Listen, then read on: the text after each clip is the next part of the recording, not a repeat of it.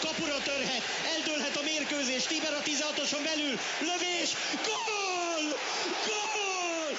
Welcome to the Hungarian International Hungarian Football Podcast. On today's show, eh, we're going to talk about Honvéd versus Videoton when Honvéd won the title. We've got David Gróf on the show as well. He's he's um, spoke to us. He also got called up to the national team to face Russia, which we're going to talk about, and we're also going to talk about the Magyar Cup final. Uh, we've got Ferencváros fan David Aspoff on the show. Uh, welcome to the show, David. Hi, Tom. Uh, David is the voice of our Hungarian history um, segments that we have on the show. Uh, we've not had one for a while, but hopefully they'll be coming again. Hopefully, David. Uh, yeah, hopefully. I mean, there's been so much going on in the Hungarian football world that uh, I've sort of put them to one side, but I've got a few ideas brewing, so I'm looking forward to it. Yeah, good stuff. And also on the show, we've got Honvéd fan uh, Gabby Kovac. Welcome to the show, Gabby. All right, Tom, good to be here. yeah, welcome, welcome, Gabby. And also we've got um, Chris Barrett on the show again. Welcome to the Hey, show, Tom, it's my pleasure to be here. Uh, yeah, thank you for coming on the Chris. Uh, let's get straight into it. So, Gabby, we'll go for you first. I bet it was pretty amazing to be there at Honvéd last week, um, Tree, and, uh, and title win. Incredible! Uh, what, yeah, what a, a, an amazing day! It was good to spend it with, with you there, Tom, obviously as well, um, and, and the rest of the Good to be gang that, that came came along. It was excellent, absolutely excellent. A really surreal day. Um, it, it, it had everything, as um, I'm sure you'll sort of testify to. Just a, what a surreal championship win that was like, wow, we've been waiting 24 years for this moment, and what do we reckon? Within half an hour, it was like, wow, that well, that's that over then. Really bizarre. I mean, obviously we were at the, the, the press conference after, and I'm like, hang on, guys, you, you've just won the league, and pff, no one really seems that bothered, did they? No, no, it's, yeah, it was a bit strange. Even the owner was, you know, looked like he'd he'd just lost. Um, obviously, Groffy was great. Groffy's Groffy. That's just the way he is. But it was really weird. Um, but then, you know, obviously the the more bizarre things that happened was going to that big um, party outside the ground after that. You know, all the ultras had put on and the bandstand, and then um, just sort of having to double take and think, hang on a minute, is that Marco Rossi, the guy that's just managed us to the title? Oh yeah, it is him. And seeing him march through a load of ultras, flares, and popped on a stage where some Hungarian rock music's playing, and everyone stop and chant his name. Just, just weird, you know. Obviously, those guys didn't know what we did, having obviously gone to the press conference that he'd, he'd basically resigned during that. Otherwise, I'm sure it might have been a might have been a little bit different. He might have had a guitar shaped um, object in his neck, but um, what what a, what a great day! Great, great, great day. Awful game. I'd hyped it up so much to everyone that doesn't watch Hungarian football that took an interest because they, you know, really wanted to be happy for me, etc. And I, I couldn't big it up, big it up enough. And the messages that I had were probably not broadcastable, but it's safe to say I don't think there'll be many people tuning in next year if that's the best that we can uh, we can serve up. Um, yeah, it, obviously, like you say, it was so surreal.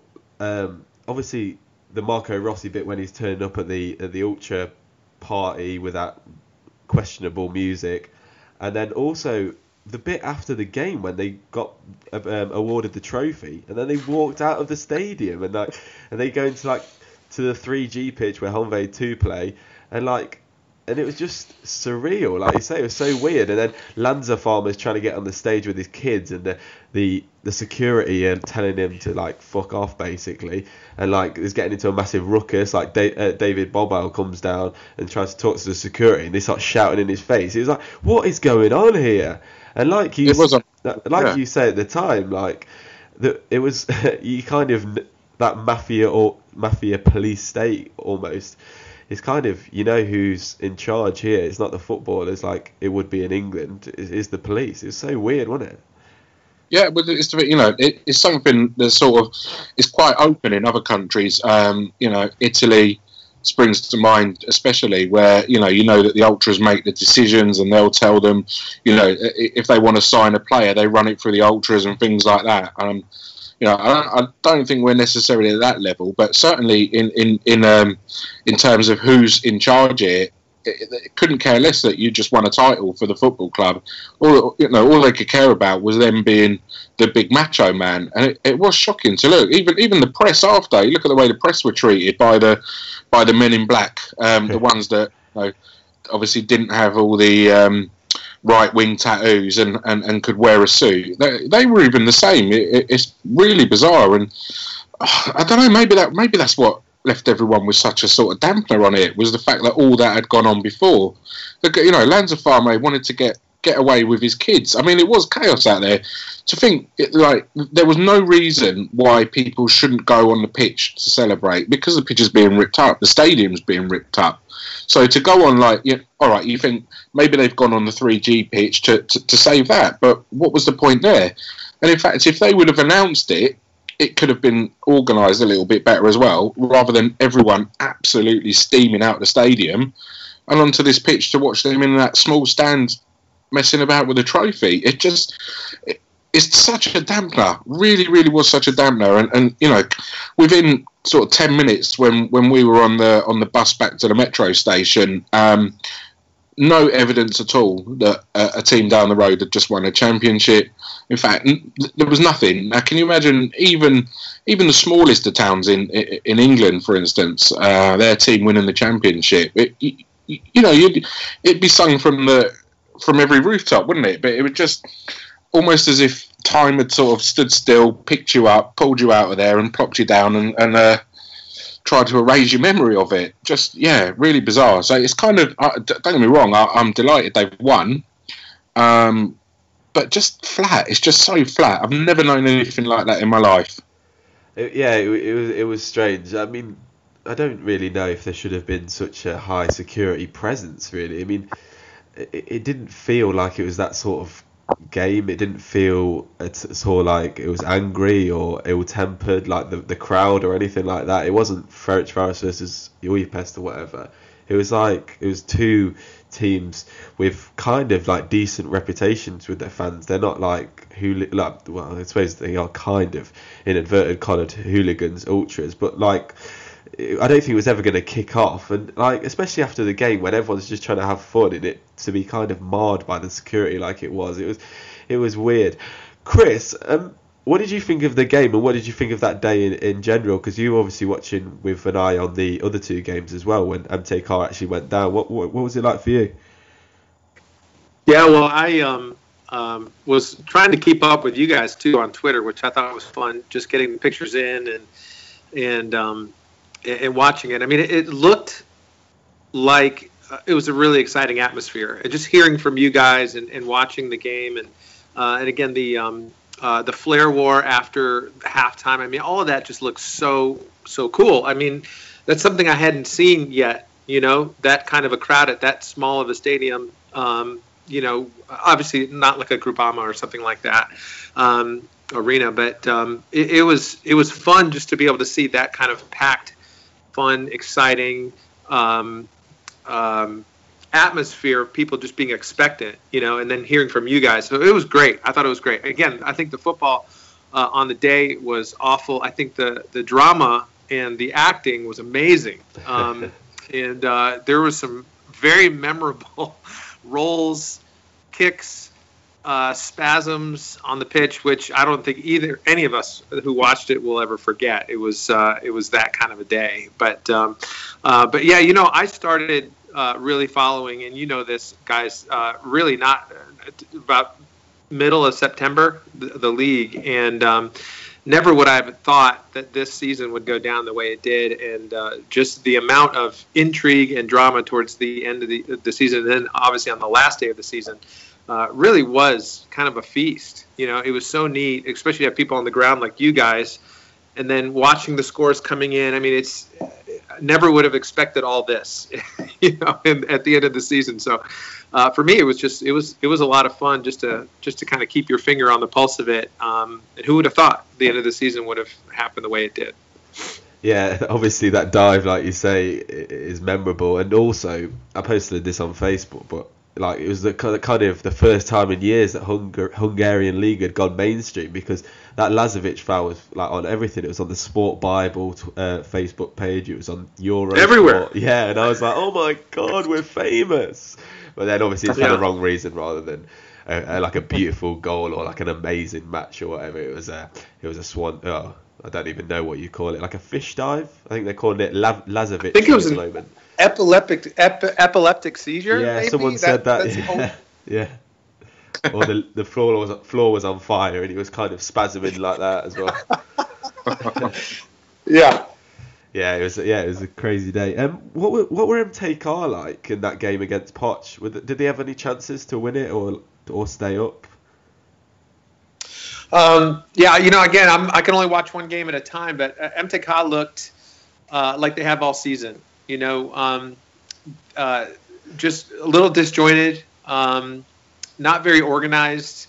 Um, you know, and yeah, they had they had chances, of course, but I, you just never had a feel that uh, they were going to do anything. And then when the goal was scored um, at the end, you could just you know it was it was it was over um, even though they, they responded right away but i mean it was it wasn't it wasn't i don't I, if somebody else saw it and they saw something different tell me but to me i just never really felt like there was that sense of um, oh my gosh we need to win this game you know at least it didn't it didn't see it on the i didn't see it on the pitch Uh, yeah, t- like you say, it typifies MTK all season. Um, David, for you as a Ferencváros fan, obviously this season hasn't really gone to plan.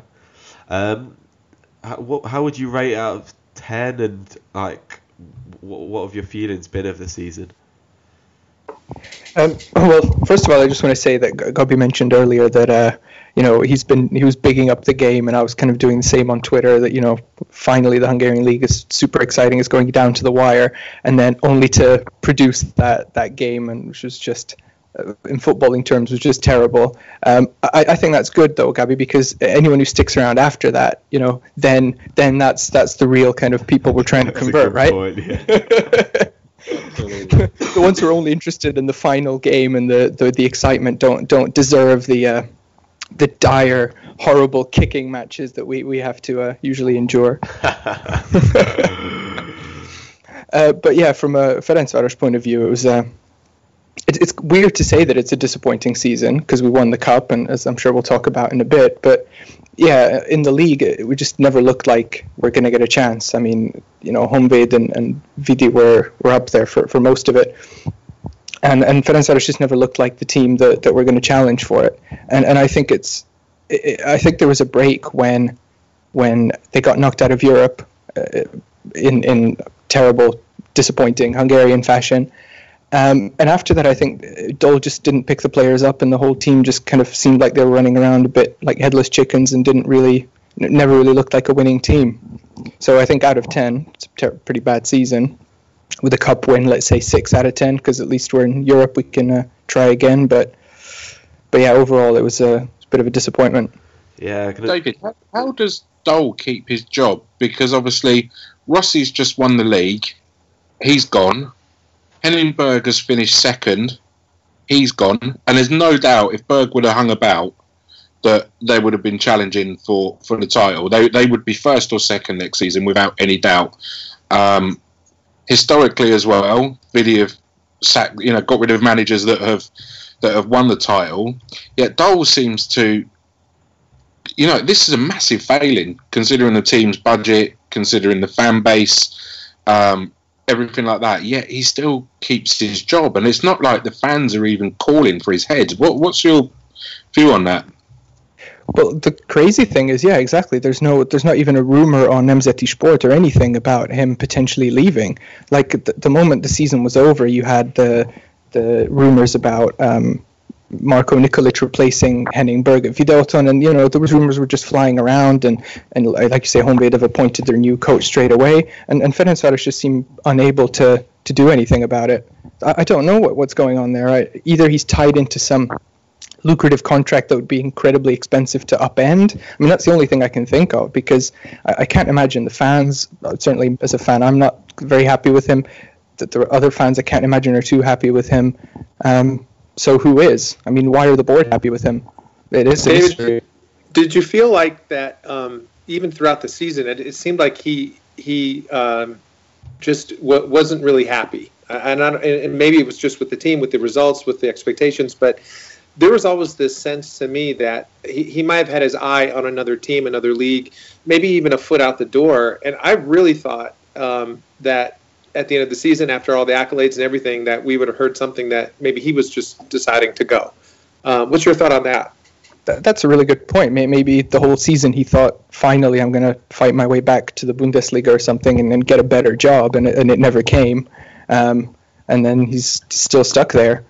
Um, but you, you know, you think surely he could get a job somewhere. I mean, his record is actually pretty good. He's won the, the cup three times in a row. He's won the league. I mean, he's done. uh, His record in Europe is terrible, but that's that's not that dissimilar to all previous Hungarian managers. And so you would think that somebody out there would pick him up. But um, yeah, maybe it is just frustration. He is a very angry person in general. So I, I don't know. I don't know how much of it was that and how much of it was his, his general demeanor. Yeah, I, I question whether how much say he has on the signings that Fradi make because there's some bizarre ones and there's some really left field ones that, that happen. This this young guy that's just come from Uruguay um, doesn't strike me as something that Doll said, let's go and get this guy from Uruguay. Uh, Uruguay. Um, Priskin doesn't strike me as a Doll signing. Um, then obviously, you know, you, you look at yeah, Gera, Hajnal, all those guys have been been great. Um, he's got the last sort of the last bits out of them, but you just question how much of an involvement he actually has, and how much of this is uh, the backers of the club um, saying these these guys we're going to have these guys playing. Well, yeah, and, and that's the thing. Like uh, the whole season, we've just been baffled by how he's just unable to address the defensive situation. He hasn't bought a competent defender for a while, um, and yeah, so it, that there is the option that it's because he doesn't get a say in it. But then, then what's in it for him? Do you know what I mean? Like he's won everything he can at Hungarian level, so I'm surprised he's not already left. Because, like I said, he must be able to get a job somewhere. That is an odd one. Absolutely, but let me just say on that as well. Botka left uh, Honved to sign for Ferencváros in the in, in the transfer window because he thought he'd have a better chance of winning the league. So, Oops. if, if you're listening, um, uh, for you, put a beep in there, Thomas, or something. The thing is, like you say about the um, the transfers, the left field transfers seem to be the ones that are actually the ones that actually work. Like the German players that they seem to get in, which I guess are probably Doll's choices, like Sternberg, who didn't have that great an impact when he came in, Koch, who barely played a game, Husing, who was pretty awful and did that awful um, own goal in the um, Champions League qualifier, and that Sung Woo Ri View, the guy from South Korea. uh, I mean, like these these guys that they've actually brought from Germany are pretty bad as well. So maybe Doll's like thought, oh god, my signings have been terrible, so I'm gonna just have to leave it to the board because obviously Moutari as well, the guy from Niger, he's kind of a left field um, signing, and he was quite good actually. I thought. Um, Yeah, out of all the players you've listed, he's probably the, been the best one. yeah, yeah, he's he's he's not quite the same as Lamah, but he's like quite kind of as direct as Lamah was, and he was obviously a big loss last, summer. Uh, uh, you kind, I kind of think that with Ferencváros, like they obviously have the best squad. They've got players like Kleinheisler who should be playing at a higher level. They've got players like Gera who is still one of Hungary's best players around. But they did lose like two of their best players last summer, like Adam Nagy, who's obviously a class act, and they lost Roland Lamah. So, I mean, is there is there any like should we cut him some slack? Because someone on Twitter, when I said Doll's got to resign now, he was like, why? Because he's had one bad year, like, and he's he's lost a couple of bad players. Should should we cut him some slack? Should should we think? Should we maybe? Are we maybe expecting too much of him? Absolutely not. I don't think so. I mean, you know, they they they poached players from you know your team. Haladás has had its best players poached by Ferencvaros for for for him to sit on the bench. Uh, you, you know, Botka, Honved, and uh, you know they poached the best talent from all the other teams. There, there, there should be no excuse. There absolutely no excuse. Um, you know, like I said, the German signings that he's made, I, am pretty sure is that old chestnut where everyone's going to get a nice little back pocket, um, you know, padded envelope in the back pocket, if, if, if you know what I mean. Yeah, they obviously um, from Werder Bremen as well, which is a bit odd. Yeah, exactly, and you know that that is so blatant. I mean, it happens at every level, but but there can be no excuse. There, there can be no excuse for for, for the failings. Um, unlimited. You know, he's got. He wants to sign a player. They'll go and get the player for him. Or you know, if it is the board that are signing the players, they're not silly. They'll see what they need and they'll get them that player. But uh, I just, yeah, I can't. Every team loses players, and, and it's it's what you do in in replacing them. And you know, Fradi don't don't um, tend to have those youngsters that get that get the chance that are coming through. They're they're they're um they're pretty much like a, a Mourinho style where you know if if you're uh, going to lose a player and you think okay so look we're going to have three months here where we're going to have our 19 year old playing. He's he's he's out the academy. Um, he's he's going to make mistakes but at the end of it he's going to be a better player and Fradi are going to have a decent replacement. They don't do that. They panic don't they? And, and they, they they go to the you know the, well you, you make you make a good point, Gabby. I mean that that's that's what teams with money do, though, um, and we see it all throughout sports, not just in football, but everywhere. Hmm. Is if you if you have the money, um, you go ahead and find the talent, and it's almost like a cook saying, "Oh, the salt tastes good in the soup," and you just pour the whole can of it in there. exactly, it doesn't yeah. help after a while, and at some point, and I mentioned this to the very first podcast that you can bring in all the talent that you want, but there still has to be a come a point where the team plays together and plays well and we saw that with with Honved and um, you know some other teams that maybe punched above their weight a little bit. Like I said, uh, Vasas played great this year, and even though there were maybe a couple of uh, uh, players away, um, maybe even younger players away from really gelling and, and making them uh, a championship mm-hmm. side. Mm-hmm. Um, you know, and maybe for, for, for Fradi, I think they um, m- might have had just a little too much in terms of, like you said, left field signings. Um, you know, the chemistry didn't come together. Uh, Doll being very angry, and maybe that being a big problem in pulling a team together as well. Uh, you know, it's hard to have um, a team really come together when you're being yelled at all the time. So it's it's hard to say, but I, I don't think money is the issue. And you're right, Gabby. I mean, a good team needs to have good youth and good players coming through the system that, that can step into those roles, and, and that, I think that's something they missed. And obviously, like the two players that they did have come through the academy, the two Nagys, not related, Adam and uh, Dominic, have both gone as well. So like, obviously, and they were special talents. You, you, you can't just like not play them two because obviously you can see how well Dominic Nagy's done in in, in with Legia and they, they, actually won the league today and he played quite a big mm. part in that and then Adam who went to Bologna they're the two ones who did come through there is literally nothing I'm just looking at their squad now they've got Cornel Zernik who who I've seen a bit of and I don't really like. He's played eight games this season, and he's the only other player from the academy um, who's Csonka? actually played league games. Pardon? Oh, uh, now he only he was only he, he was on the, the bench, cup? I think. But I don't know if he actually.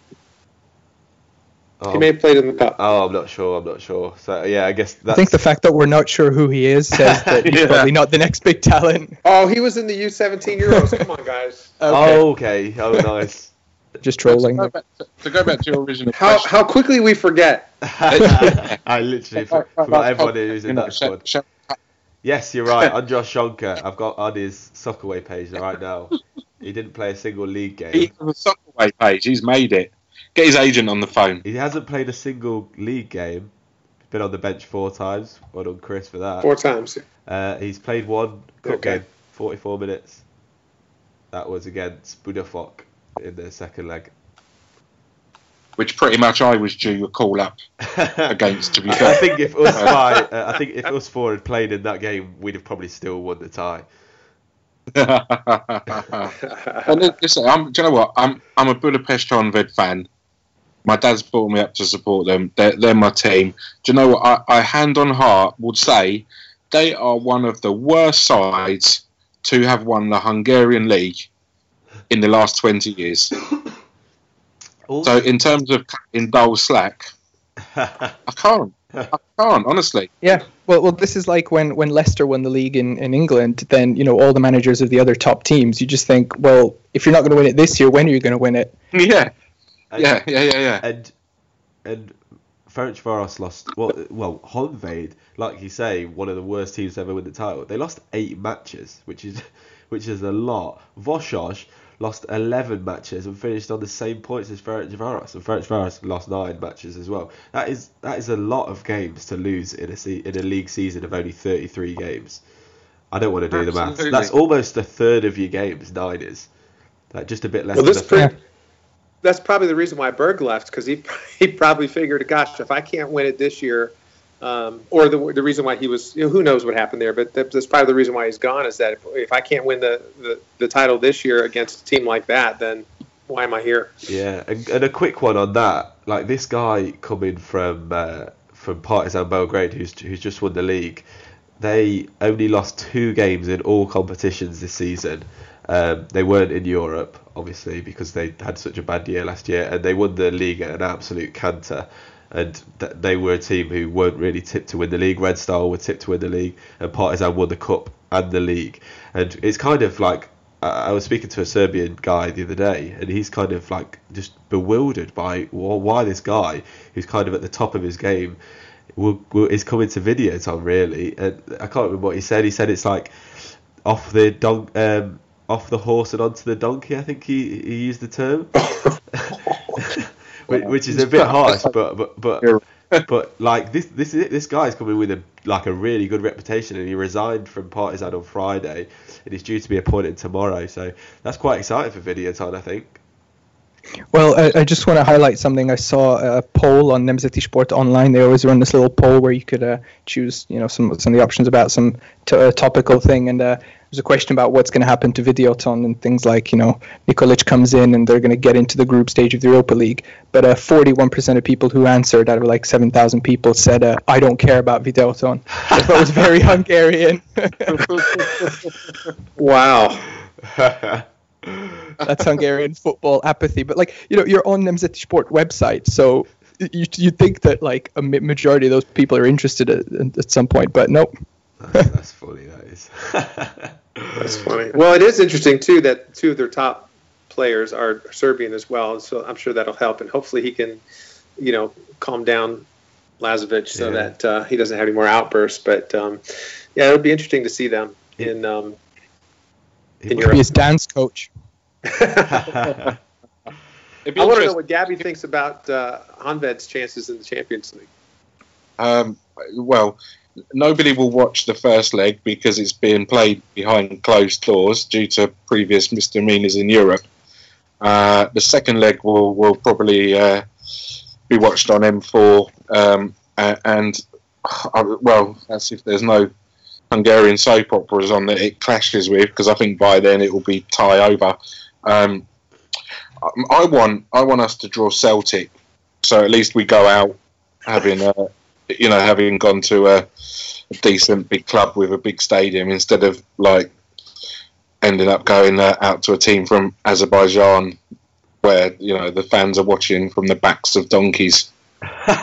and, and losing to a team who didn't even qualify in the first place. oh my yeah, God, exactly, exactly. Well, yeah, I don't. We won't. We won't have a chance. Not a chance. I'm just looking at the teams who uh, I'm not going to name them all that, that Honved could face, and there's some tough names in there. There's Celtic, like you say, Red Bull Salzburg, who are really good these days, Legia Warsaw, BATE Borisov, Ludogorets, who were in the Champions League group stage, Partizan Belgrade, Rosenborg. There's only probably one team or two teams that that Honved would probably fancy a chance against. There's that Sheriff Tiraspol from Moldova, who well, I- wouldn't say they're gonna are gonna walk over them, and FH from Iceland. So like, there's a, there's a lot of teams who, who have who have got like good pedigree. Astana and there, Malmo. It's gonna be it's gonna be tough whoever Honved get. I think. Yeah, absolutely. And it, that's that's you know that's without the uh, the files the fire sale that's likely to happen. Uh, you know during during the summer anyway. With um, I'm sure Fradi with uh, will take their pick of a few players. Eppel's not going to hang about. Let's face it. Yeah. Um, it- you know, we've already lost uh, our young defender that um, won Young Player of the Year at the award ceremony last Sunday. Had already signed uh, a, a deal with Újpest when his um, when his contract's up in at the end of June as well. So, yeah, it's hopeless. I think this could be one of the most embarrassing. Well, you know, it showings in in European football. Um, since probably- last year. well, yeah, exactly. Or, well, I think I bet I, remember us. I remember us drawing nil nil with Hamburg, and that was actually played at Újpest Stadium. And, and I remember going to that and think, wow, how have we how have we drawn drawn nil nil with these guys? And and, and I think we lost like three or four nil away. But then you know we got absolutely destroyed by Fenerbahce. I think the the year or the year after that. So yeah, we're, we're pretty used to these big hammerings, and I, and I think the fans probably done everyone a favour by causing lots of trouble against the, the, the Austrian guys last time, so that no one has to go and watch the the pay. The, um, there's only four teams, no, five teams that have got a worse uh, coefficient rating than than Honved who are in the competition, and that, uh, one of them's from Malta, one of them's from Andorra, uh, and Honved are actually below the Faroe Islands um, team in the coefficient ranking, and the Welsh team as well, the New Saints. They're quite a lot behind the New Saints in the coefficient ranking. If you're a nerd for coefficient ranking pointage, back at home, and maybe you like noting these thing noting these stats down. If you want to note these stats down, two point nine. That's what Honved are on these days. If people, I don't even know what scale that's on, but it's just not a lot, is it? well, the bottom one is one point five. That's Georgia, but Celtic got forty two point seven. So quite a bit ahead on, up there. So Well, I am a nerd, and uh, and TNS, the new Saints, have have been very good. Um, so I'm not surprised that they that they're higher than than uh, than Honved. But um, um, and if you remember, a couple years ago, I think they played Videoton and almost beat Videoton. yeah, And, um, Videoton were was it the second? abysmal? Yeah. Yeah. So they're, I mean, but, but they're they're they're a as good well. sign. They just lost Craig Harrison though, so that should be interesting to see. Yeah. No, we we were stunned that night, Tom, weren't we? Watching. Um, well, it- yeah, it was One of bizarre. the worst performances I've ever seen from a It's Hungarian team, and that's going. That is saying something. That's what, yeah, you can't say that lightly. yeah. It was, um, the, the game where I offered my um, my services to Casoni to, Yeah. to play up front. And he actually wanted that. you in. I wouldn't well, have that was his mistake. Yeah, well, to be fair, I wouldn't have been surprised if Gabby had put a better, better showing on that night. To be fair, because uh, Videoton were absolutely shocking. Um, there's some good players back then as well. Jurcho, Istvan Kovács when he was supposed to be decent. Um, yeah, but uh, that was just after lost lost Nikolic actually. Um, we'll talk about the Magyar Kupa final because we haven't, ch- actually haven't spoken about it yet. Um, how did that go for you, um, David? What did you think of that game? It was it was kind of weird. Like Ferencváros were good in the first half, and then after that they kind of tailed off a bit, like Juventus actually in the Champions League final. But not quite the same level, I don't think. Yeah, I was gonna say it's uh, it's hard to make that leap from uh, from Ferencváros to Juventus. Um, yeah, I mean it was again it was pretty for a cup final. It was a pretty terrible game of football. Um, although it's marginally better than the uh, than the than the league final. Um, yeah, and, and well, obviously we had we had the drama at the end, the wrong kind, um, with Lovrencsics, and hope, luckily he's okay. Um, and then we had some proper football drama with the penalty shootout. And I was actually surprised that the, the, the standard of penalties was actually all right, um, which, was, which, was, which was kind of surprising for me. Um, but I mean, again, like the whole the whole game, it just didn't look like a cup winning or a league winning team.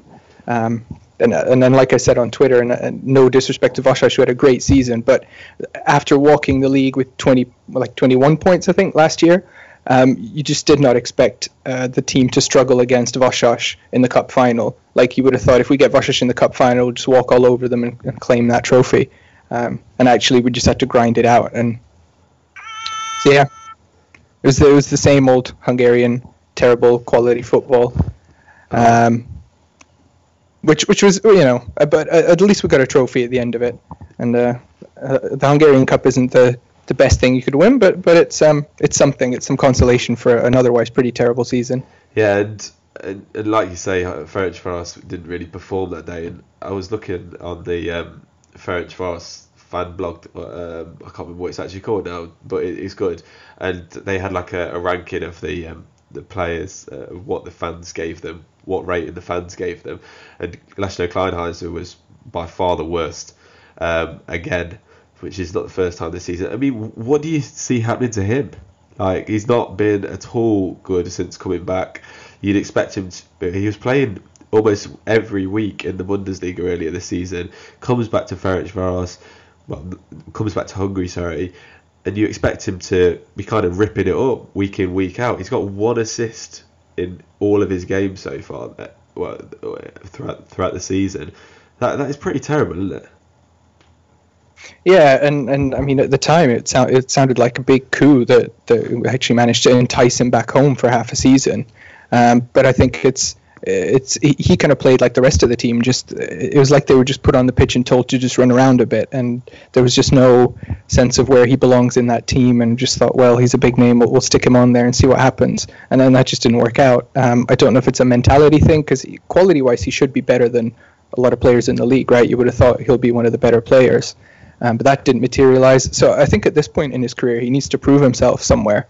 He needs to go somewhere where he'll play week in week out and actually put a put a shift in and then have a good season because he risks just falling off a bit like like a lot of players before him. It is bizarre. There was there's rumours that um, Lech Poznan were in for him, which I think would be a good move for him because he's got that like Lech Poznan have amazing fans and they have that kind of vocal support which Lovrencsics had when he first went there, and Konar who did who was successful there as well. I think that would be quite a good move for him because he seems like a player who needs needs geeing up, and he's kind of a big game player. I think to that Norway game, obviously, where he, scored that goal and he was just all round class. In the Euros, he was quality as well.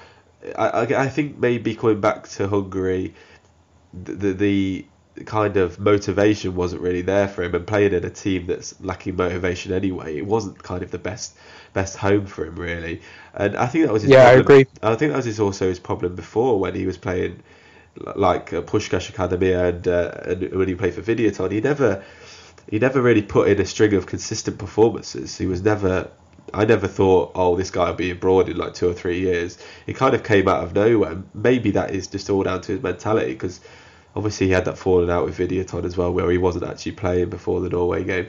It's a strange one with Kleinheisler, and and you've got another talent in that team, András Radó, who was who's obviously from my team, Haladás, he was absolutely class. He was banging in goals every week. He was making assists and stuff almost every week. And he was like 19 back then.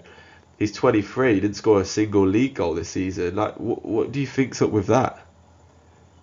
I think that's that's what, what you guys talked about earlier. That Ferencváros just hoover up all the talent around them, um, whether or not they actually fit into the team, and you, you end up with, with a bunch of players who just um, who who, ha- who are going to have a bad spell of their career by choosing to go to Ferencváros because they just won't fit in. So I, I, think it's something similar. And again, he's in he's probably in the wrong team at the right at the wrong time. Uh, it's just not great for his career. So I think it's probably that. I, I can't imagine his talent's gone. You know. So yeah, it, looks, it must it must just be that. He also looks a bit like one who's who's kind of lacking a bit of confidence as well. To be fair, I think playing in that team, mm. no one really has confidence except for Djuricin, which probably has a bit too much, and he wasn't in the squad anyway for the final. Um, but I mean, imagine imagine Thomas Doll yelling at you day, you know, week in week out. It's not going to do. It's not going to do a lot of good for you. Yeah, especially for a young player who's who's lacking confidence. Yeah. Um, Chris, in complete contrast to that, and probably a good home which Roddick could find him at next season. Vasas, what a season they've had. Yeah, I mean, who would have thought, right? Again, um, uh, very surprising. Um, and, um, you know, I mean, again, for them to do what they did, I think was um, uh, was pretty special. You know, the fact that they're in European football next uh, next season is a good thing. Um, you know, and the fact that they they took uh, Ferencváros all the way to, to penalties in in the cup was great. So um, you know, and I think um, Michael Oenning did it right in terms of, and we again talked about this in the first um, podcast, where he really added bit and piece to a well gelled squad. You know, and uh, they were I think top of the league at the break, um, if not right underneath, and then had a little bit of a dip. But um, you know, again, he took what he had and uh, really really did something special. Um, I think the the signing of of Balint uh, Gaál was was was good at the time, but it didn't really work out, did it? No, no, no. Um, yeah, and so you know, so that was uh, a little disappointing. I think he, he was hoping that he might have been able to come in and, and, and gel and, and banging goals the way he was doing at Haladás, but um, he didn't. So uh, that might have been uh, the one mistake was just uh, maybe ba- banking on that a little bit. But you know, I mean, again, I think it was a it was a fun story to follow. Um, and for me, again, I didn't know any better until probably about two or three months in uh, that, that they weren't supposed to be there because they sure seemed like it. Um, but uh, you know, it was. I think I think it's a successful season for them, and they have a lot to look forward to next year. Yeah, they've got a lot of, like we said before, like they've got a lot of decent young players like Hangya, who I really love. Um, Zsombor Berecz in midfield, Máté Vida as well in midfield. Uh, they've got kind of the making of a decent team for next season as well, and it's going to be interesting, kind of like how they'll progress really. Gabby, next season for Honvéd, do you see how do you see it going? I mean, like you said earlier, it's going to be a um, it's, it's going to be a poor. You think it's going to be a poor title defense? Um, do you think it's going to be as bad as Leicester's title defenses was in England? Because obviously the the comparisons are there. Like uh, this team was won it, who weren't supposed to win it. Do you, do you think that they'll finish as low as that? Because they've brought in this Dutch guy. I don't know if he's any good. I don't think he's actually been managing that long. Um, how do you see it going? Yeah, I, I think the parallels with, with Leicester are, are, right, other than the fact that, you know, Leicester won it with flair, um, you know, and with some, some outstanding performances where, you know, we, we've ground out results. And I, I, I do, I think next season's going to be going to be a huge struggle. Um, you know, this, this guy coming in from, like you say, absolute obscurity, uh, into the unknown. He needs to adapt to Hungarian football. Next season, we're likely to be playing at the the new uh, Nandor Hidegkuti Stadium, sharing with MTK. So, you know, there's that to get your head around as well. There's the fact that you know we fully know we know well full well that you know lots of players are going to go. Um, I, I, I, do. I think it's going to be going to be a real, real struggle. Um, it, it's not even like the fact that you're there to be shot at because you're champions, because we weren't anything special anyway. So we're, we're completely beatable. But I, I just think it's yeah, it, it's going to be hard. The investment in the club is not going to be there. Um, you need to look at. I, mean, you know, Vasas doing doing so well, like like Chris was saying, is incredible. And if you want success at, at a Hungarian football club, they're the blueprint. If you look at what they're doing behind the scenes, they spent years getting the German coaching right, getting everything that, going back to basics, the training, actually believing the people that are um, like István Baregi uh, at MTK, you know, who, who, does all these wonderful things with, with technology, but it isn't really like working for them. Um, they believe it at Vasas. They, they've got that actual blueprint to, to actually here's how you should be um, running a Hungarian football club and getting the best out of your players, and that's at their level. With with no offence to them, obviously finishing where they did, but you know they know they know they shouldn't be finishing there. But imagine that blueprint where you don't have the you know crazy owners and things like that, like at Ferencváros and and Videoton. If they actually ripped up what they're doing and, and looked at what they're doing, they're, they're going to dominate Hungarian football for the next ten years. So hats off to them. We don't have a blueprint. Uh, you know, the, the, madness of Honvéd is, is, is that you know we've got an Italian manager who uh, does his press conferences in Spanish with a Spanish interpreter who, who interprets it into Hungarian. That's all you need to know about Honvéd there in a nutshell. and like you say, it was this, and it was it was this complete look that that Honvéd just happened to put it together this season. No blueprint, not a great team a few players coming through the youth, but not like tipped to be like magnificent. It's just it was just kind of a lucky season, really, like you yeah, say. One hundred percent, yeah. And uh, Tom, how come you're not mentioning your team? I mean, you know, um, Haladas had had a very interesting season, and for goodness sakes, David Williams. Yeah, yeah. What a second half of the season did this guy have? I mean, the most goals he's ever scored since he came over from Australia. I was so impressed by him, and I can't believe you're not touting him at this point because I know how much of a fan you are. Yeah, he, he has he has been class, and I just don't know how long he's going to stick around. Because I was speaking to a couple of guys that came over uh, to play for to from Holland for Haladás from um, from Holland, and they were kind of saying how boring it is in summertime. There's nothing to do. There's no one who really speak. There's no one who speaks Dutch. There's no one. Nothing. It's not really an exciting city. So, I mean, obviously David Williams has done well. He, I don't think he's a traditional striker either, and he, that's where he's been playing this season. Um, uh, but I just don't know how long he's going to hang around. At Haladás, we we're like a revolving door, really.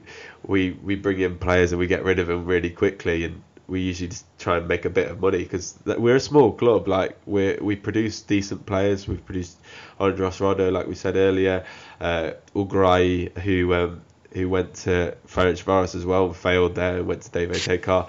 Um, Guzmics, um, who went to Wisla, now is in China. Uh, Istvan Kovács, who we spoke about obviously last week. We, we do this all the time when we always have players who kind of perform for us and then they just leave. So, I mean, we had a decent season to be fair. Obviously, Bálint Gaál as well, like you said earlier.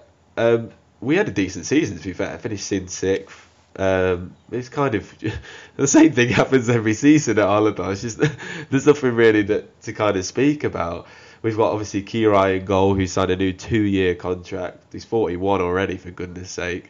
Uh, that's kind of a bit fun. We've got Halmosi, who's is the most competitive guy in the in the in the league. Who's still going, still going strong at 37. Yeah, I mean it's quite exciting. It, it, we're quite exciting to watch at times. We've got Mario Nemeth, who's a decent player to watch. But yeah, I mean, it's, it's kind of a nothing team. We're, ne- we're never really in massive danger of going down, and we're never really pushing to um, to finish higher than fifth or sixth. I, I, I think the last time we were in Europe was 2009, and um, we've never been in Europe before that. So, I mean, but you gotta love a team. You gotta love a team that has their third highest scorer, also has the most yellow cards, and Bence Iszlai. I mean, you know, you have a defensive midfielder. That that to me is blue collar football. I love it. He's I mean, it's just it was. Yeah, he's a great he's a great player as well. Like a really underrated like player. He's, he's kind of like our boss in the midfield, really, kind of spreading play and stuff. Uh, Laurent Kovac as well, who plays next to him. He's quite a decent technical player. Oh yeah. Yeah, I like I like watching him play as well. Um, the, the the big uh, upset of the season was Ezequiel Calvente, who was class at Békéscsaba last season, um, who was like a Spanish under nineteen. Uh, he was class last season for Békéscsaba, and they went down. So we signed him up. So I was like, oh, this is going to be really exciting. And then he got injured in pre-season, and he played like a couple of games all year. So one game. One game is that it? Oh my god. Yeah. Yeah, it's quite sad, uh, but yeah, we've got also Kristóf Polgár, who's who's, who's only young. Um, he was from Liverpool, um, left back or right back. Uh, right back. Yeah. So and he can. He, he was a decent prospect when he was at Liverpool. He's been all right this season. It's his first year in senior football, so we've got a few prospects. I think we'll just do exactly the same next season. We'll hopefully keep hold of Williams, and then yeah, it, it, yeah, it's a strange one. Obviously, Barnabás Rácz as well. I think he's the most played under 21 player in the league this season, um, and he's quite a decent player. Megies, um, yeah, it's, it's, yeah, it's kind of we're kind of strange. We're kind of just clogging up the league, really. Just we're just there for other people to kind of be below or be above. We're just them two te- us and Paks are them two teams in the middle, and just always always are there and kind of just go unnoticed a little bit. I don't think we've actually spoken about Haladás at all on the on the show since we started it. what about, I figured we owed it to you. Thanks. Get it off my chest. Um, yeah. Um, what about Újpest? How do you think they'll do next season? Are you asking me? Yeah, as a Újpest fan. Who knows? I mean, um, now that they actually can uh, dip into the transfer market, and um, as you said, Gab, we're already getting some defense in, which we really need.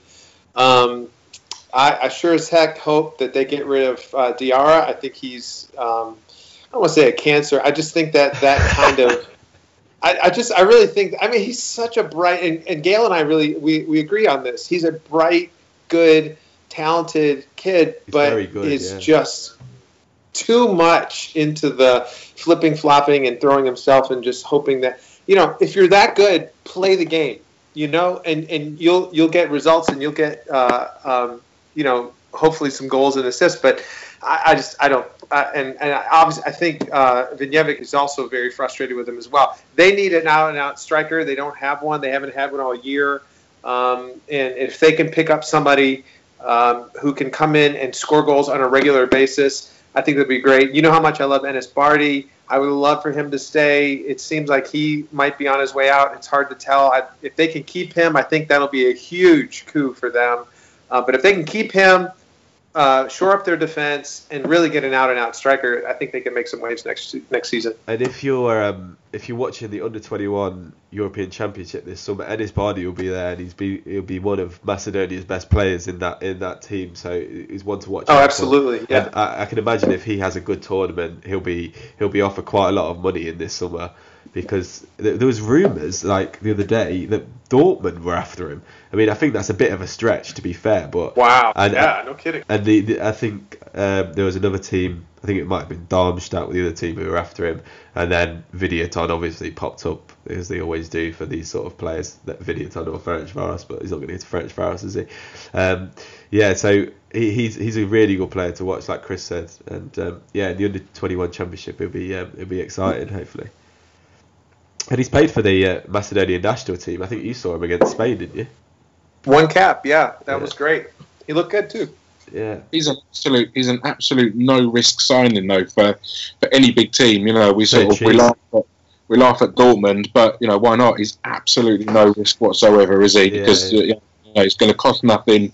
Uh, if it don't work out, it don't work out, and he ends up you know second division German footballer. But yeah, absolutely no risk at all for me. Yeah, I mean, I, I, my dream would have been if he was from somewhere like Germany and he'd uh, he plays in Hungary for five years and then start um, then actually plays for our national team. But unfortunately, he's, he's already Yeah. played for Macedonia, so that dream's gone. Um, uh, yeah, so that will probably round it up. We've got actually an interview with David Gróf on now, so I'll play that for you, and then we have a Danish um, Russian football news editor in chief.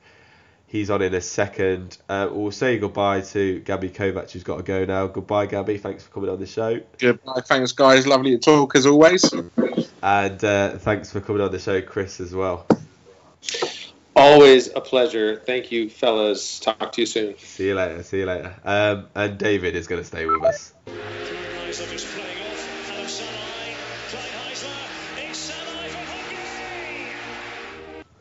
Uh, welcome to the show, David Gróf.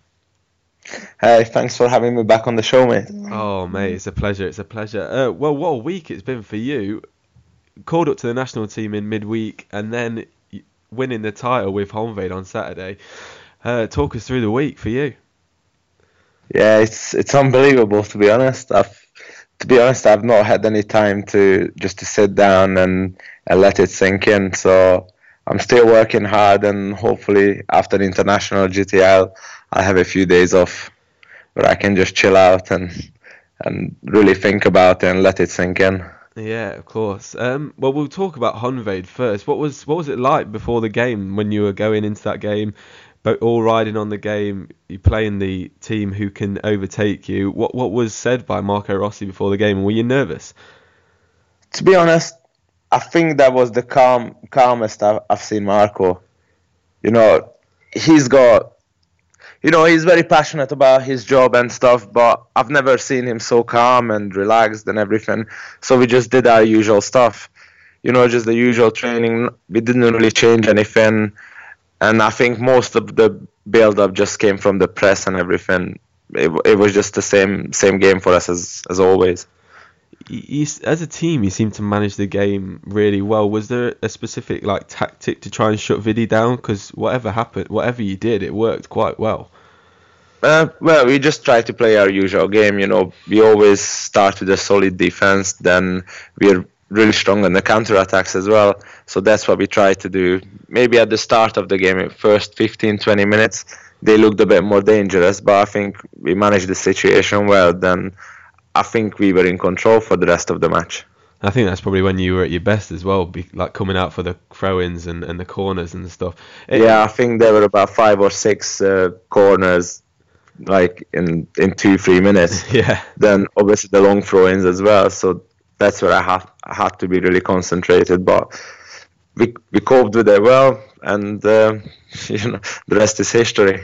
Yeah, and of course he took a, a couple of kicks to the face as well. If, during the last few minutes, what was kind of going through your head as the as the crosses were coming in? Were you nervous, or were you just concentrating on your game? To be honest, I, I felt I was I was confident for the whole game, and I just tried to concentrate on the next ball. I was trying to take a little bit of pressure off my defense. You know, they worked really hard, so that was the least I could do for them. Good stuff. Um, well, so we'll cast our minds back to the start of the season where you're actually second choice. Now you've just won the league and now you're in the national team. Can you kind of believe how well this year's actually gone for you? To be honest, I, I never expected it. Obviously, I, I always wanted to do my best and I hoped that that would be enough. But I never expected Honvéd to win the league at the start. But you know, as the team was doing well and I, I kind of grew into it and I, mm-hmm. am hoping that I managed to contribute a lot. So, and you know, in the end, the the national team call up is just a dream, really. And I think it shows how well you've actually done because obviously Ambušić was in the squad at one point. Dénes Dibusz has been in the squad for for years now, and you've you've overtaken them as the as the best goalkeeper in the league for the moment. That must be quite a proud moment. Yeah, obviously I'm proud of it, but work doesn't stop here. You know, now the next next step is that I want to keep my place in the national team, and obviously do well in the Champions League qualifiers with with Honvéd. Um, not that long ago, you were actually in Germany's fourth tier. You were in Hungary's second tier last year. Did you actually ever think that? Did you did you ever have have any, have any doubts about whether you'd actually make the national team at all? I, you know, I had belief in my in my abilities, but that's not always enough. So I just try to keep my head down and work hard. You know, and it just shows that it's never too late to you know to change a little bit or to do something more, and and that's what I did. Um, how did you actually find out? Uh, it was actually Marco Rossi who pulled me a couple of weeks before the Videoton game and told me that Bernd Storck is keeping an eye uh, eye on, on me and he really likes what I do. So maybe I shouldn't book a holiday yet for for after the last game of the season. So that's what I did. Then um, I think maybe two or three days before the Videoton game, we just walked in to the changing room from training and the TV was on. Then I saw the national team squad and I think my name came up first and I was like, wow, that really happened. Amazing, amazing. Uh, what's the first week been like at the national team? Sorry. What's your first What's week been like with the national team? Um, yeah, it's it's good. Obviously, I've, I knew some of the boys already. You know, I played with them before, or when I was uh, under 19s international, they were my teammates. So I got I got a few friends here. Plus, I have uh, Martin Eppel from from Honvéd as well. So it's been pretty easy, and you know, all the boys are really nice, and they're all great players as well. So yeah, it's been amazing. Do you have like any uh, initiation ceremony or anything like that? No, I don't really. To be No. honest, no. Uh, okay, cool. Well, at the moment, you know, I haven't played a game yet, so maybe they're saving it till after my first game, but nothing's been mentioned yet. yeah. so yeah. we'll see. What's it like to be um, taking or trying to save shots from like the likes of Dzsudzsák and Zola? I can imagine it's a bit different.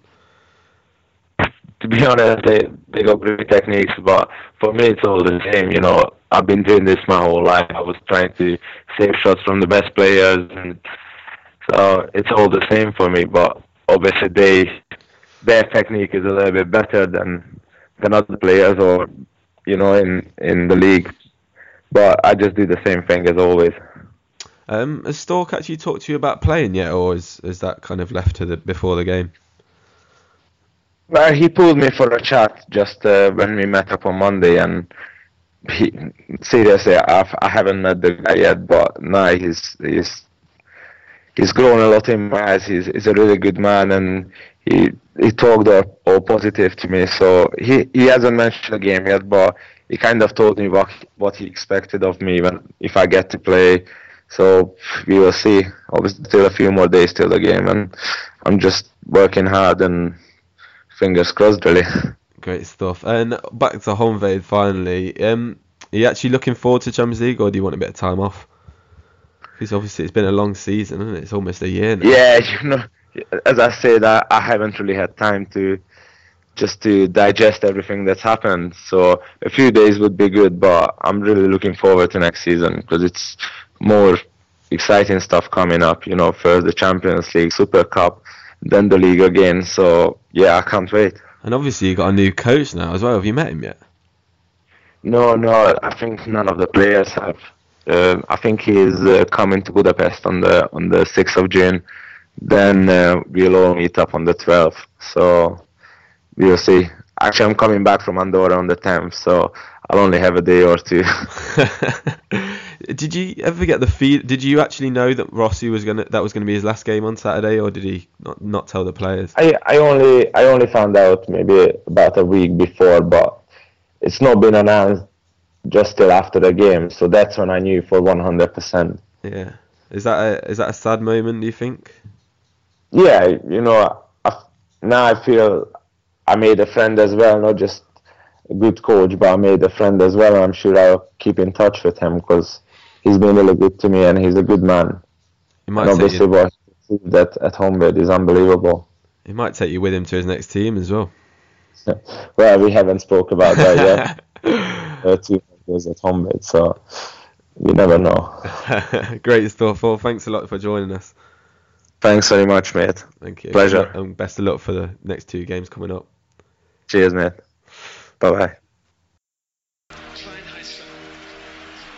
Rog wants got it. Nikolic, this is dangerous. Nikolic! Uh, welcome to the show, Toke Theilade.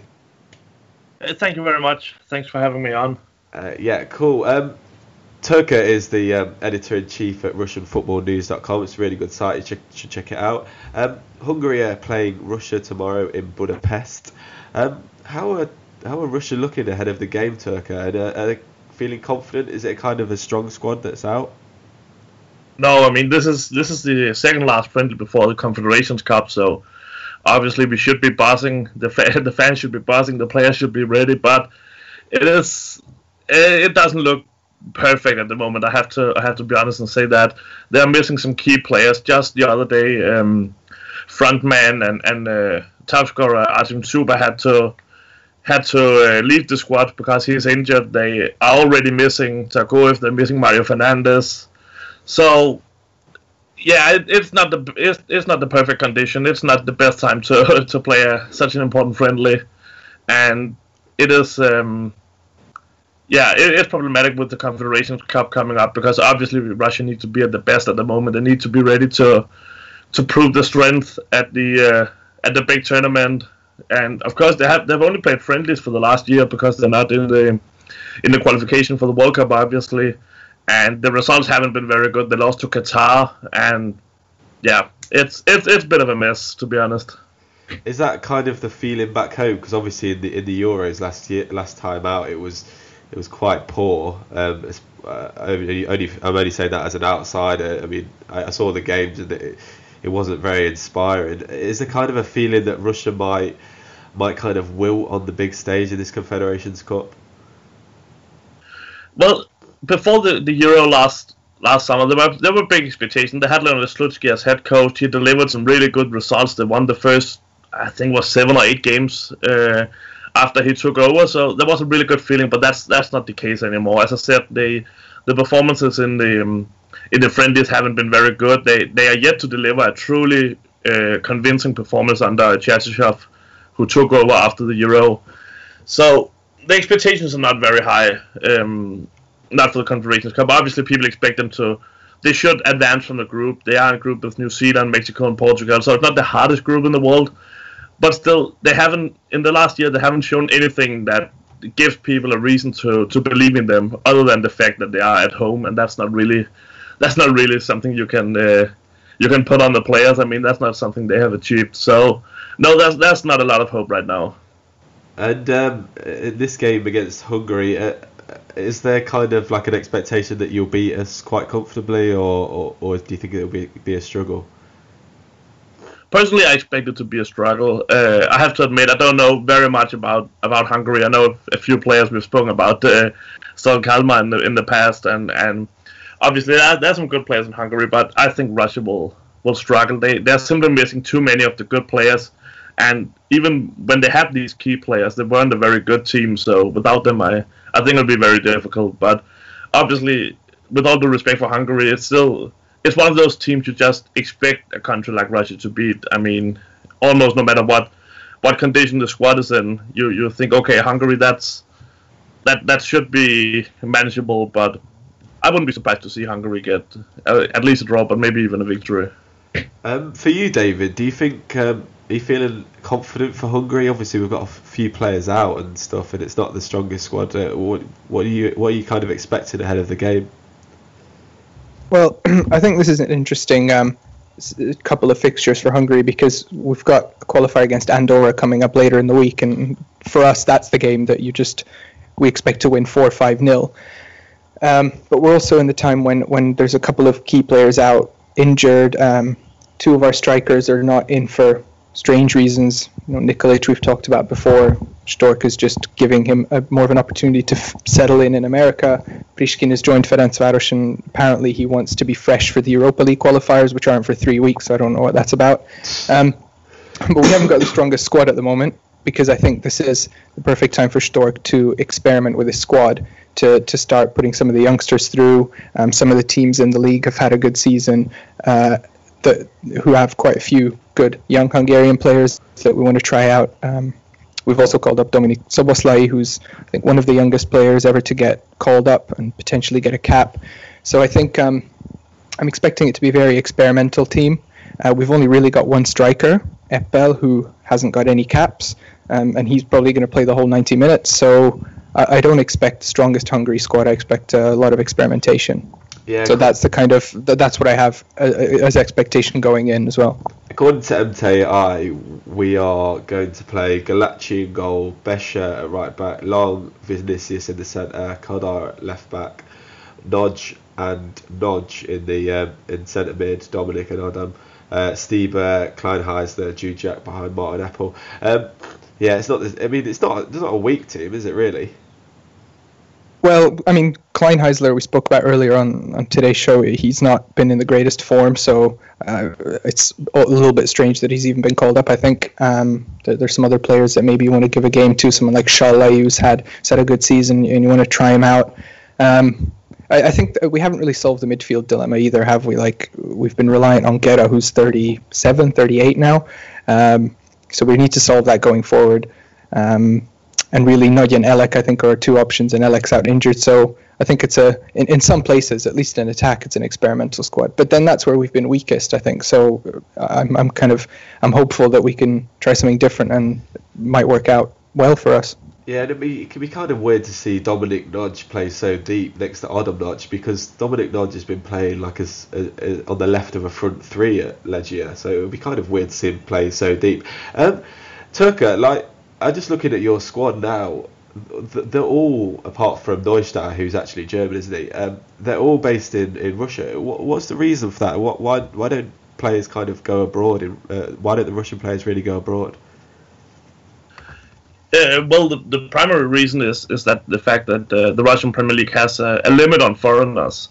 All the teams you're only allowed to play uh, six foreigners, five foreigners at the time during the games, and that means that the, the salaries of the Russian players are highly inflated.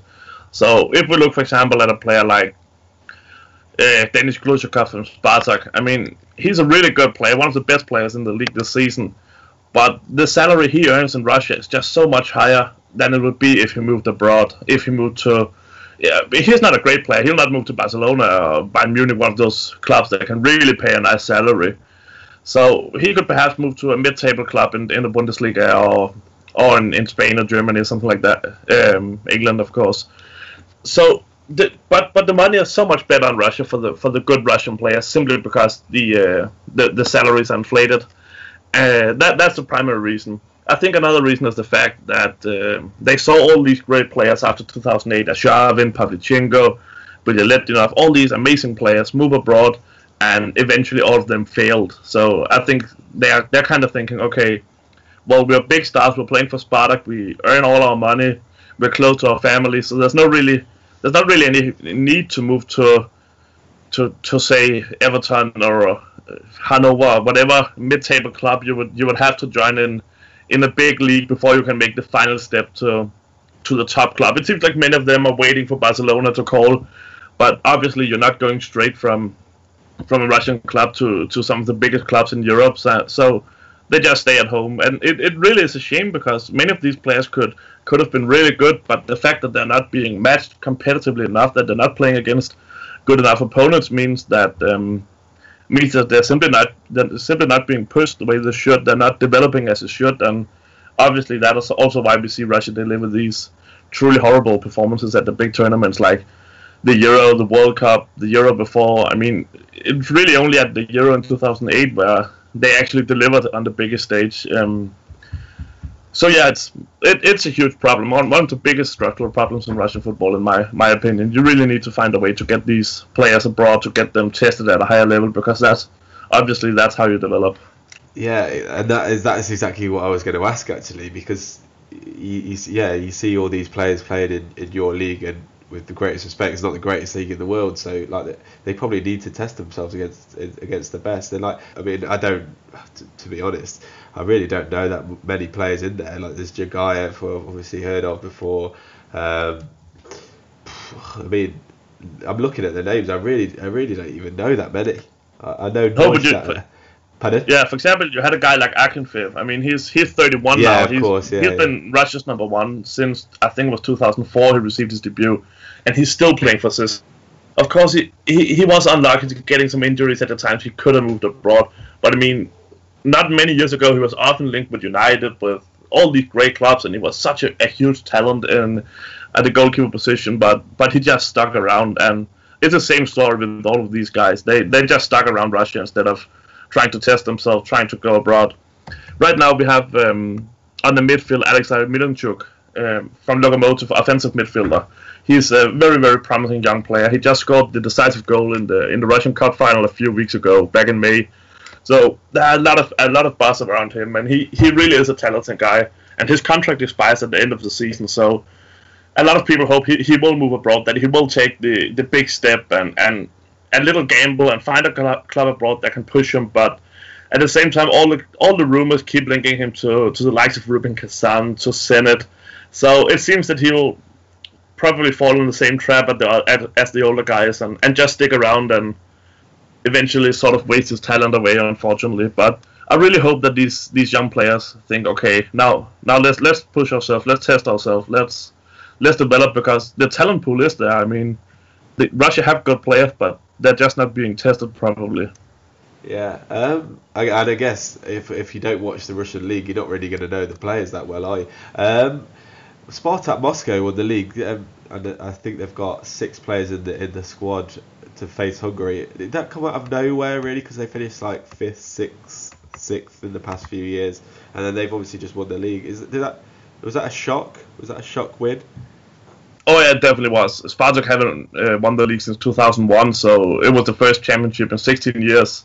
Uh, they started the season by by being eliminated from the Europa League by a team from Cyprus, and then they sacked their coach once once a uh, game into the season. They sacked uh, Alenichev, the only Russian who have ever won the Champions League, who won it with um, with Porto back in when Mourinho was the coach.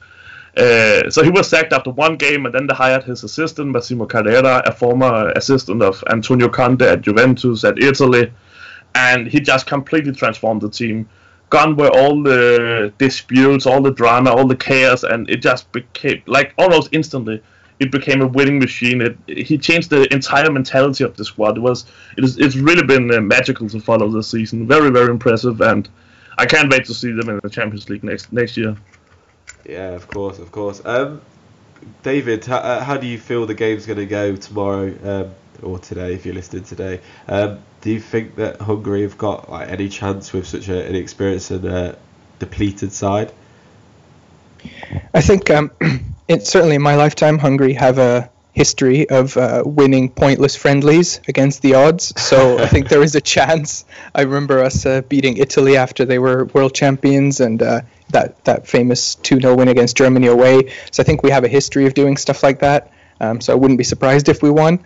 But I don't really know how that squad's going to gel. As you said, the two Nagys in midfield, I don't know if um, if they're going to have enough strength and if they give us the same kind of midfield that we'd expect. Kleinheisler hasn't been informed, so I don't know if he's going to help us um, create the kind of chances that we're we're dying to to create and that we haven't been creating. Um, Eppel obviously hasn't played with the national team at all yet, um, but our defense will be solid. I'm, I'm, actually surprised there's not more experimenting there. Um, so I think our defense will be solid. Um, hopefully, we won't concede too many goals, and I think we can nick a draw. I think it's a for for both sides. It's not a hugely important game. Um, they both want to try out their squads and, and you know do a bit of experimenting. So I can imagine a, a one-one draw that, that everybody will be more more or less happy with. Uh, what about you, Toke? I think a draw sounds like a, a pretty good uh, prediction, actually. I, as I said, I, I don't see Russia getting the victory. I, I think yeah, a draw sounds realistic. Both teams will obviously experiment a bit. They'll have to, especially Russia. I know they'll have to to test some new combinations because of the injuries. So yeah, I think a a, a pretty close game, probably maybe even a bit boring, but yeah, ending ending in a draw. Yeah, I can't. I can't imagine it be too exciting, really. Uh, how do you think you'll do in the Confederations Cup? You said you said you think you'll get through the group stage. Do you think that's kind of as far as you'll get? Do you think there's any kind of a any chance of a shock? Russia maybe producing something that kind of people don't expect. I think the only shock Russia can produce at the Confederations Cup would be if they finish beneath New Zealand in the group stage. uh, to be honest, I mean, if, if they go out of the, as, as I said, people expect them to go out of the group stage, but even if they do that, that would be that would surprise me. I think both Mexico and Portugal, of course Portugal, but also Mexico are are better than Russia. So I, I expect them to finish third in a pretty uninteresting manner. Yeah, and what's the crowds going to be like if uh, are they kind of are they sold out for all the Russian games? I'm not sure actually. Um, there have been problems, especially getting foreign fans to, to Russia for the both the Confederations Cups and, and the uh, and the World Cup. The tickets are quite expensive. They have made some discounts for locals for people from Russians living in the cities, but they are still very expensive if you compare them to the the average Russian uh, salaries. So. I think it'll be difficult. I, I, am sure they'll find a way to fill up the stadiums. Otherwise, they'll just hand out tickets for free. But it's, uh, yeah, it, I don't think the, the support will be as massive as you, as you could have hoped and I guess that that'll be different at the World Cup next year. Do you do you see that uh, Russia is anything's going to change in, in the next year for Russia? Do you think there's any chance of them performing like admirably, admirably next next summer? No, I think we have to wait until after the World Cup to see things actually changing. There, for example, as I mentioned, the, the foreigner limit, they, there are many coaches who said this should be removed. Slutsky said it after the Euro that the first thing he would do if he was in charge, he would remove the foreigner limit. But I don't think uh, Mutko and Putin and Pryadkin, all these guys in charge of, of Russian football, I don't think they want to risk anything at this stage. So we have to get on the other side of the World Cup before we can see some some structural changes that could actually benefit the national team. Because right now, no one wants to rock the boat and, and risk anything. I mean, imagine if you remove the foreigner limit and all the Russians um, were sent to the bench because of better foreigners coming through. Yeah. yeah, that's that's the problem. So I think we have to go. Uh, uh, we have to wait until after the World Cup, and then we can hope for, for better days to come. It's quite funny that you, you say that that foreigner limit has, has kind of been one of the reasons why Russian football stagnated. Because if you, I think to like in Hungary, obviously we've got a foreign limit, foreigner limit in the league now. Um, in in England, there's a they, they always talk about oh we need to have a limit on foreigners, but you say that that's actually one of the main reasons why our national team's not getting better because they're all just all the best players are just staying at home. It's, it's kind of kind of uh, weird, really. I mean, obviously it wasn't done intentionally for that. I guess it was done to, to improve the national team and get the players playing and stuff. But obviously it's not worked at all. Um, well, thanks a lot for coming on the show, Toke. It's been uh, been really interesting to hear your insight and uh, best of luck for tomorrow. Yeah, you too. It's been, it's been a pleasure. Thank you very much. And uh, David, thanks a lot for coming on the show as well. Thanks, Tom. My pleasure. We'll have you back soon. Um, yeah, thank you very much Look for listening, everybody. Um, and Hungary Russia kicks off. I don't even know what time it kicks off tomorrow. Does anyone know? Um, I'm going to find Hang out on. for you. I'm going to start talk to you and just. It's at seven thirty. Seven thirty. There we go. Um, that's from the Groupama Arena in Budapest. So okay, cool. See you later, chaps.